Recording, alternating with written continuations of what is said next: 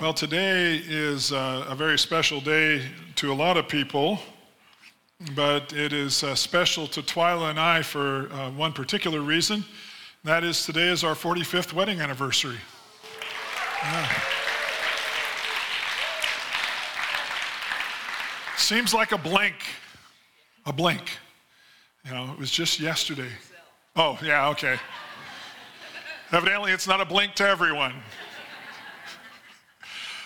You know, they say that as you spend enough, if you spend enough time with someone, you start to become like each other. You know, and, and I'm still waiting for that to happen uh, because she just doesn't think like me. And, and, you know, it's funny because after 45 years, I find they'll get in a situation, and if I really stopped for a moment and thought about it, I'd know exactly what she's going to say or how she'd react to that sort of thing. And yet, I still expect her to think like me. And I don't know what the problem is. Maybe if another 45 years, I'll be able to get there and, and figure that out. But it is true that, that there are a lot of things, you know, uh, between the two of us as we've gone. I know she has made me so much better. I've tried to contribute a little bit. But, uh, and, and one of the things, though, that she taught me about was lists. And if you know Twyla, you know uh, that she keeps uh, lists, lists and lists of things. She always makes lists. Uh, she starts her week by taking just a, a notepad, and, and, and she doesn't go out and buy, you know, these things. She, she makes her own, and she'll grid the thing, and she'll put lists for each day, and lists of things that have to be bought, and lists for this, and lists for that. And, and when I first met her, and when I first, even when we were married, and, and uh, for the first several years, and I started ministry, I was not a list keeper, okay?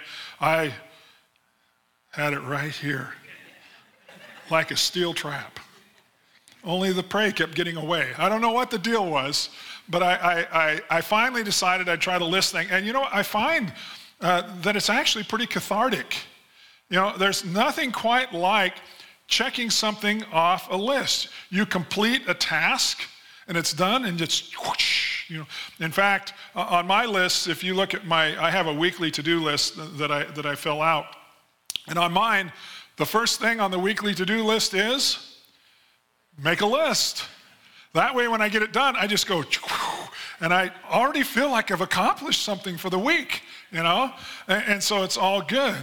And, and, I, I think there's, you know, it goes further than that. Today is, is grad Sunday, and, and certainly uh, a lot of my thoughts as I was going along was I was thinking about, well, what can I share uh, with graduates, but also with, with all of us? And, and, so, you know, I wanted us to talk a little bit about this idea uh, uh, of completing things, or, or uh, the way Paul puts it in our passage we look at today, uh, coming to fullness, being brought to fullness.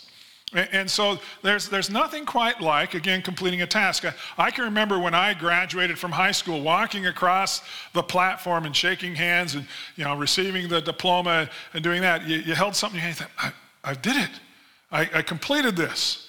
Uh, or whether you're in grad school and, and, maybe you get a hood or you're in trade school, you get a certificate, but there's something that tells you that, that you've, you've completed it. You've come to a point of fullness. You're, you're full of now of new knowledge and new capability, or full of something anyway. And you can go out and, and, and impact the world, right? And so today, uh, Paul's going to talk to us about this whole idea of what does it mean uh, to know uh, fullness? Uh, what does it mean? Uh, I'm going to use them kind of interchangeably, but what does it mean to be uh, complete. Uh, or another way of looking at that is to ask the question where am I finding my identity? And so all of those things are going to be tagged together. We're in Colossians, and we're going to be in Colossians 2, 6 through 10 this morning. And, and there's kind of three sections to this uh, as Paul writes uh, to the church at Colossae. And and I want to take them one at a time because each one of them represents something that he's giving to us. Uh, advice, if you will, um, but, but something he wants us to know. A gift from Paul. Uh, if you're a graduate today and we, we give graduates gifts or, and they receive gifts, well, these, these are three gifts that we're going to receive uh, from Paul. And the first gift that he gives us is a challenge. Okay? He's giving us a challenge. And so we read this in verses 6 and 7 of Colossians 2. Paul writes, So then, just as you received Christ Jesus as Lord, continue to live your lives in Him, rooted and built up in Him, strengthened in the faith as you were taught, and overflowing with thankfulness. The foundation of our lives is Jesus, and we build upon that foundation. In fact, uh, Paul says this in his letter to the Corinthians, in 1 Corinthians, these words By the grace God has given me, I laid a foundation as a wise builder, and someone else is building on it. But each one should build with care, for no one can lay any foundation other than the one already laid, which is Jesus Christ. And so Paul has this, this idea again that there's only one foundation, there's only one thing uh, that we have to have in place in our lives, and that's Jesus. And oh, how we look for all kinds of other things, don't we? You know, if, if I only had this, then my life would be complete. You know, if I get this degree, if I get this job, if I finally get a house, if I could only get married, if I could only, if I could only, if I could only. And so we look for completeness, we look uh, for fullness in all of these different areas. But Paul's saying, you know, the rock solid foundation, I mean, true completeness, true fullness is not going to be found outside of having Jesus. He is what we need. So we have to ask the question what am I building my life upon? Is Jesus at the center of it? Uh, am, I, am I striving to sink my roots deep into Him? Uh, this in, in front of our house. Don't come by my house right now because the, the, the weeds and the grass and the flower bed in front are, are real tall. I'm waiting for a letter from the city. Uh, but at any rate, don't, yeah, don't come by because uh, I haven't taken care of those. I got to do that before I, I, leave for Mexico or when I get back. It's really going to be bad. Um, but this last week, and someone in my life has been reminding me, but uh, anyway, this last week, uh, for 45 years, no, uh, usually I'm pretty good, Lee, but I didn't. anyway, so so I decided there's this one little triangular section that, that there were some pretty good sized weeds in it, and I'm, I thought, I I'm just going to pull those out by hand. So this last week, I, I laid to that. And, and you know, the smaller weeds, they came out real quick. Man, I grabbed on one of those big ones, and it was like, you know, and I could feel it in my back. And finally, I, I remembered to lift with my legs, and I yanked it out, and all this sod and gravel and everything came with it. And I thought, why, why is that one so hard to pull? Well, this big old long root at the bottom of the thing. And I was thinking in my mind, because my mind was going to this passage, and that's what he's talking about. You know, when we sink our roots deep into Jesus, then what the world throws at us can't uproot us. It's not going to do us in, it's not going to take us apart. And so we need him at the center of our lives. We need to be deeply rooted in him. We need to build our lives on him. Without Jesus, at best, we're just building some kind of shadow life. I mean, it might resemble something good, but in the end, it's going to come up short.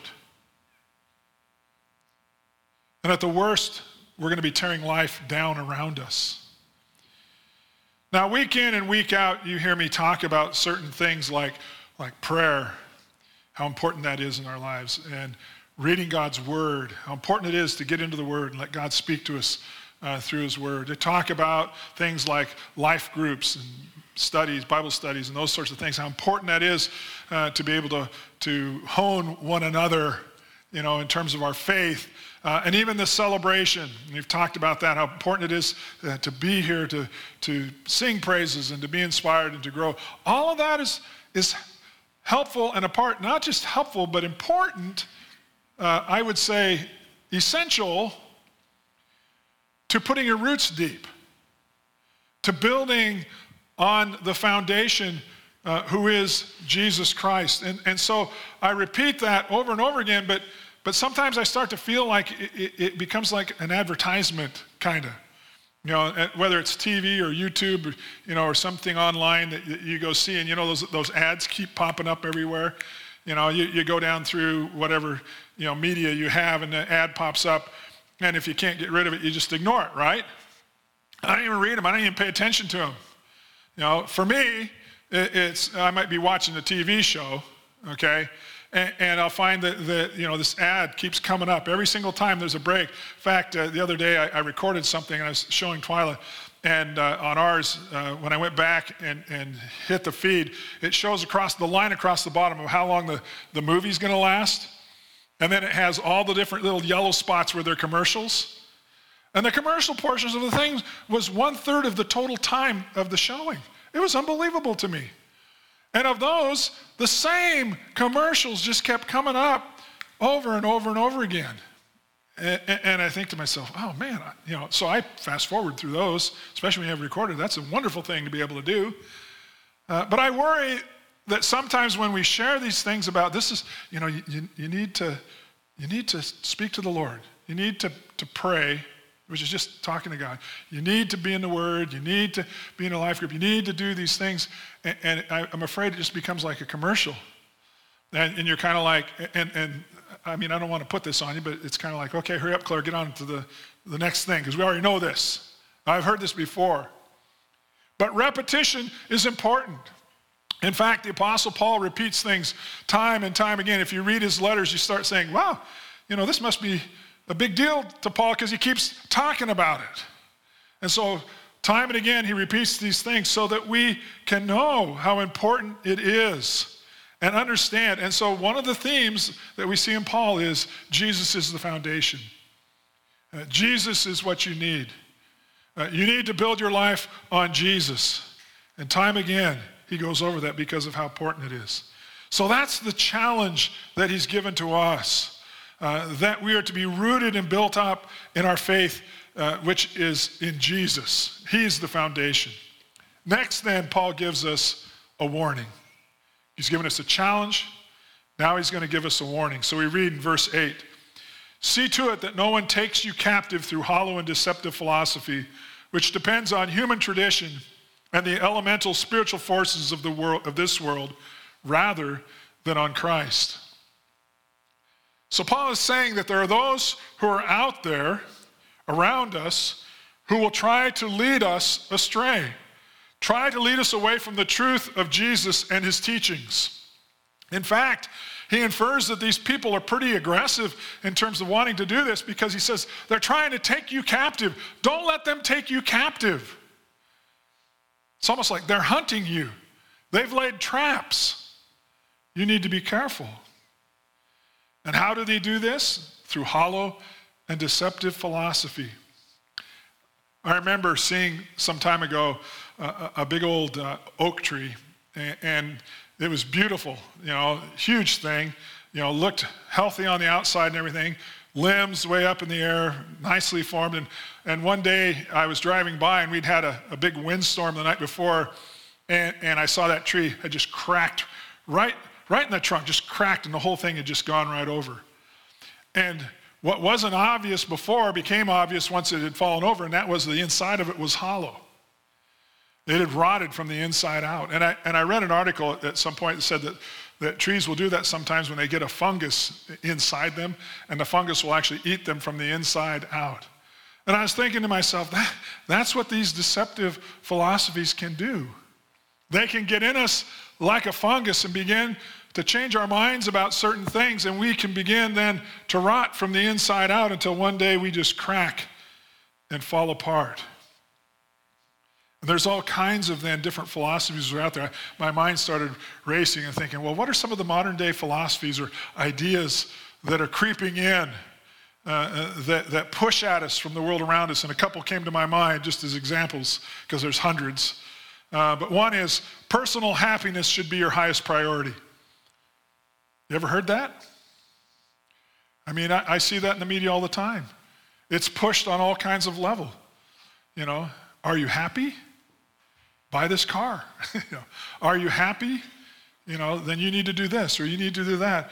If you're not happy, your life is somehow lacking in, in some way. Under this philosophy, then I should avoid anything that causes me pain. I shouldn't have to make any sacrifices or if I do make a sacrifice, only because in the end it's going to benefit me. Because in the end it's going to make me happier in some way. It's a selfish philosophy and it's prevalent in our world today. A second philosophy. How I feel defines what is truth to me. This philosophy leaves no room for God because we define God by how we feel that He should be, which in the end really makes us our own God, doesn't it?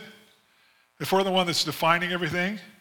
And it is out of then these philosophies uh, that people give acceptance to things like same sex attraction or transgender altercations and alterations. there are altercations.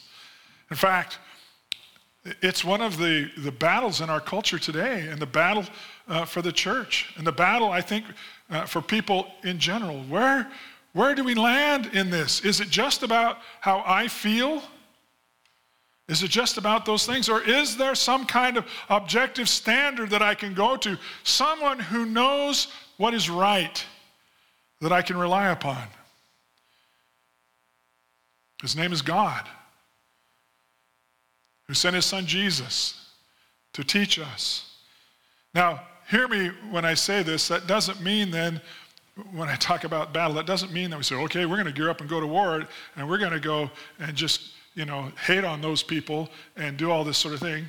Those people, on people who believe differently than me. We're called to love them. Not necessarily agree with them, but to love them. We won't win a battle by gearing up with hate. Okay, our weapon is, is, is love. But that doesn't mean either. You know, I, I think of Jesus, you know, and, and the Apostle John in his gospel really pounds this hard. He says uh, that Jesus came full of grace and truth. Full of grace and truth. That he, he loves everyone, but he calls them to truth. And so, you know, the, the, the biggest example of that that comes to my mind is the woman caught in adultery. And they're left standing there, just Jesus and her in the end when they wanted to stone her. And, and, and Jesus says, Is there no one left to condemn you? And she says, No one, sir. And he says, Then neither do I condemn you. There's the grace, there's the love. And then he says, Go and leave your life of sin. There's the truth. Now, there's people out there that say, oh, Jesus is only about love. That's all he's about. They need to read more of what Jesus says. Need, need to read more about what Jesus did. That there's grace and truth, and that he is the standard. Another philosophy I'm not allowed to judge or even debate anybody regarding their personal beliefs. It kind of falls in with that old adage of judge not lest ye be judged, you know, uh, trying to take something out of context within Scripture and this idea that, that, that, somehow you just do your thing and I'll do my thing. And, and, and, and we, you know, as long as we're not hurting anybody, right? Doesn't work that way. Someone always gets hurt. When we live our lives, our life, my life is part of a giant mobile. You ever see those mobiles? Seems like I only ever see them over a crib or something these days, but, but we used to have those, those mobiles, and, and all the different parts are balanced, but if you just tug on one little part, the whole thing starts to twist and turn and shake. And that's how our lives are.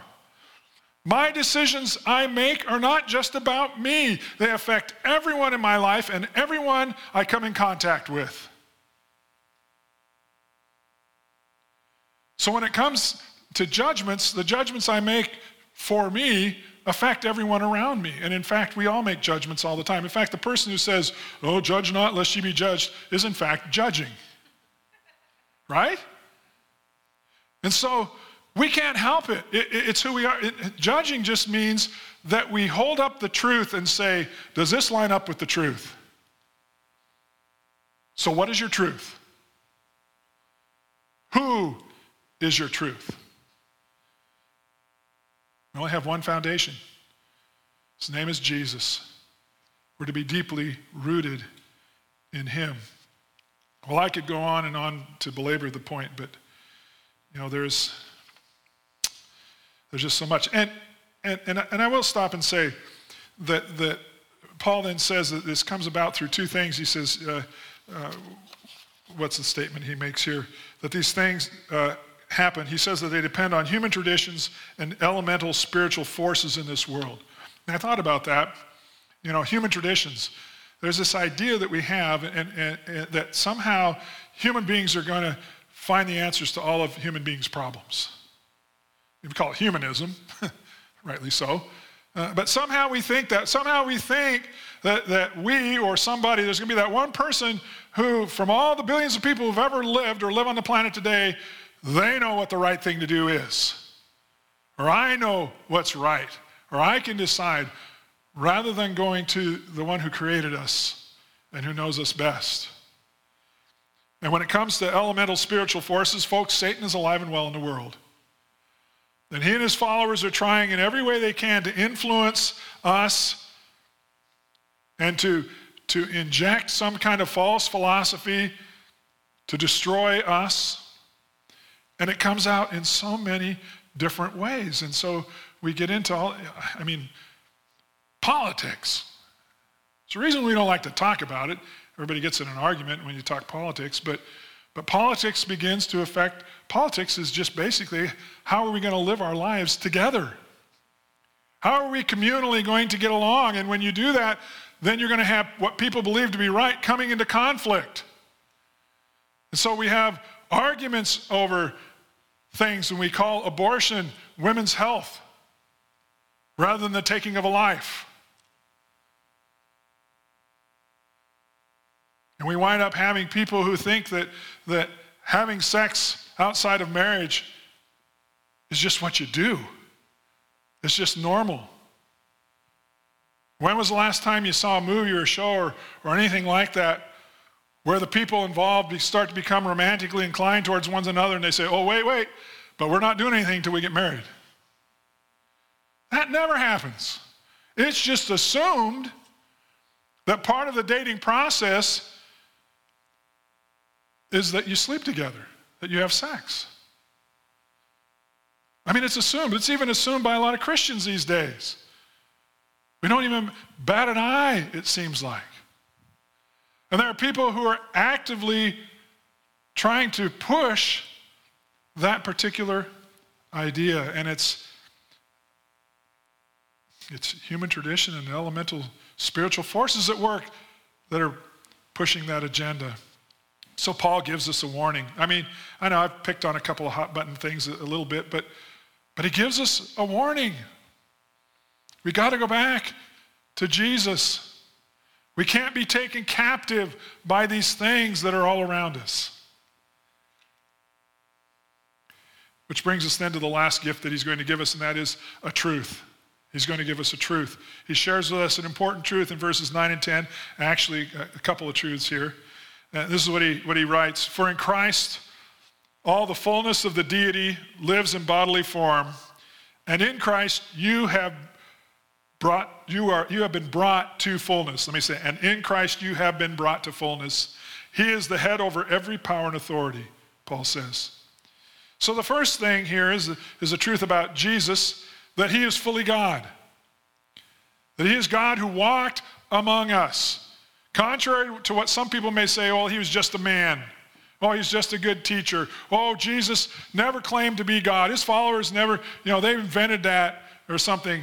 And that's baloney. I mean, have you read the Bible? Have you read the New Testament? They wanted to stone Jesus because the people of his time knew exactly what he was saying. He was saying he was God. Jesus said, Before Abraham was, I am. He used the very personal and powerful name of God for himself.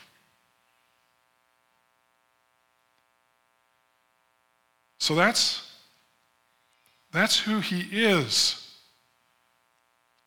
And he is the one then that can tell us, that can be, I'll say, the Lord of our lives and has complete authority over us and for us. And second, we can only fully become what we were created to become when we are in Christ. And so Paul says that in Christ, we have been brought to fullness. Or we could say completeness. There is a, and when we think about that, you know, I think, well, do I feel complete? Do I feel full? There's a, there's a now and not yet portion to that, that that is kind of interesting and unique uh, to Christianity as, as we walk with the Lord. And that is, uh, in terms of our status with God, we are complete. In terms of our status with God, we are full. Things like, like our salvation. The day you come to Jesus, the day you accept Him as your Lord and Savior, you are saved. Okay? I've said before, and I'll say it again. Uh, the day you come to Jesus, a mailbox goes up in heaven with your name on it. All right? You're saved. But as I walk through this, this world, I keep turning more and more pieces of myself over to Him, and He saves me in those areas as well. On the day I come to Jesus, His Spirit comes inside of me and comes inside of you, and you are sanctified. You are holy before Him. You are set apart. As He looks at you, He sees Jesus. And yet we know the reality is I still have a sinful nature. And so not only am I holy, but I'm being made holy. And even though I am complete and full in my status, there's coming a day when I stand before Him in heaven and the process will be absolutely finished, complete and full. Does that make sense? No, because I know it's hard. But that's what He's doing uh, in our lives. And so he's brought us to fullness. He is bringing us to fullness. There is a journey toward this, this fullness, this completeness in him. And we understand then that he created us. And he is the one who gives us our identity. If someone asks you, who, who are you? What would you say? You know, tell, me, tell me who you are. Well, I was born here. These are my parents. We could go into all these different things. This is what I do for a living. This is what I'm married to. These are my kids. We could do all those things. But, but in the end, our identity can't rest in any of those things. Our fullness, our completeness, our identity is found in Jesus. And that is the answer. This week, uh, Twyla sent an article my way, which I just really appreciated. It was. Uh, uh, article that was written, a reporter was interviewing the University of Oklahoma's uh, softball team who, who won the national championship. In fact, I think they won it third year in a row. And, and what's interesting about that team is that most of the girls on it are, are Christians, are believers. Uh, and I believe their coach has been a big influence uh, in, in that direction. And, and, as the interviewer was, was interviewing several of these girls, and, and each one of them were giving kind of a similar testimony, but she was asking the question, well, you all seem so, so joyful on the field. you know, and this was before the championship game, which they won, I think, against Florida or Florida State, three to one or something like that. But, but before that game had come, they're doing this interview, and she goes, how do you maintain your joy? And they said, well, that's easy. It's because uh, we know Jesus. It's because of Christ in our life. And I thought, wow, why wasn't this on the front page? You know? it's a powerful testimony. But there's this one player, she's a utility player named Jayda Coleman, and she kind of summarized it for the team. And she said, she said that when uh, they won the championship her freshman year, she was so happy, but she said, but I didn't feel joy. I didn't know what to do the next day she said. I didn't feel like I was filled. Isn't that interesting terminology considering what we're talking about today? I had to find Christ to know that, she said. What makes our team strong is that we are not afraid to lose. Yes, obviously, we've worked hard and we want to win, she said. But if we lose, it's not the end of the world because our life is in Christ, and that's all that matters. Do you hear what she's saying? How powerful is that? It's so easy to get caught up in other things that we pursue, especially if we work at it so hard. We want it so bad. You know, we think, we use terms like, I deserve this, as if we deserve anything really. When what God wants for us is to know completeness in Jesus. In fact, let me share with you just a couple of passages again. In 1 Corinthians 13, Paul says, writes this Love never fails, but where there are prophecies, they will cease. Where there are tongues, languages, they will be stilled. Where there is knowledge, it will pass away.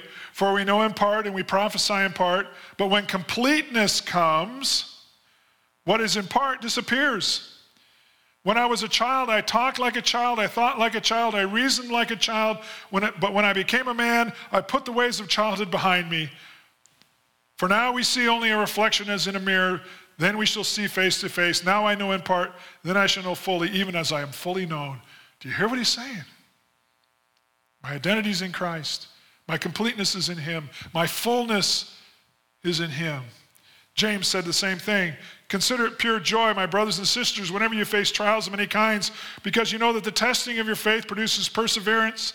Let perseverance finish its work so that you may mature, be mature and complete, not lacking anything. James saying there's going to be hard times. We don't relish those, but we can still be joyful because we are being made full and complete. John says, we know that we have come to know him if we keep his commands. Whoever says, I know him, but does not do what he commands is a liar, and the truth is not in that person. But if anyone obeys his word, uh, obeys his word, love for God is truly made complete in them. This is how we know we are in him. Whoever claims to live in him must live as Jesus did. We become like him. We are filled with him. And again, John says, Dear friends, since God so loved us, we also ought to love one another. No one has ever seen God, but if we love one another, God lives in us, and his love is made complete in us. We are filled with it. It becomes our identity. So, Paul gives us a challenge to continue to live our lives in Jesus, rooted and built up in him. He gives us a warning don't let anyone take you captive through hollow and deceptive philosophies, and he gives us the truth. In Jesus, who is fully divine, we have been brought to fullness.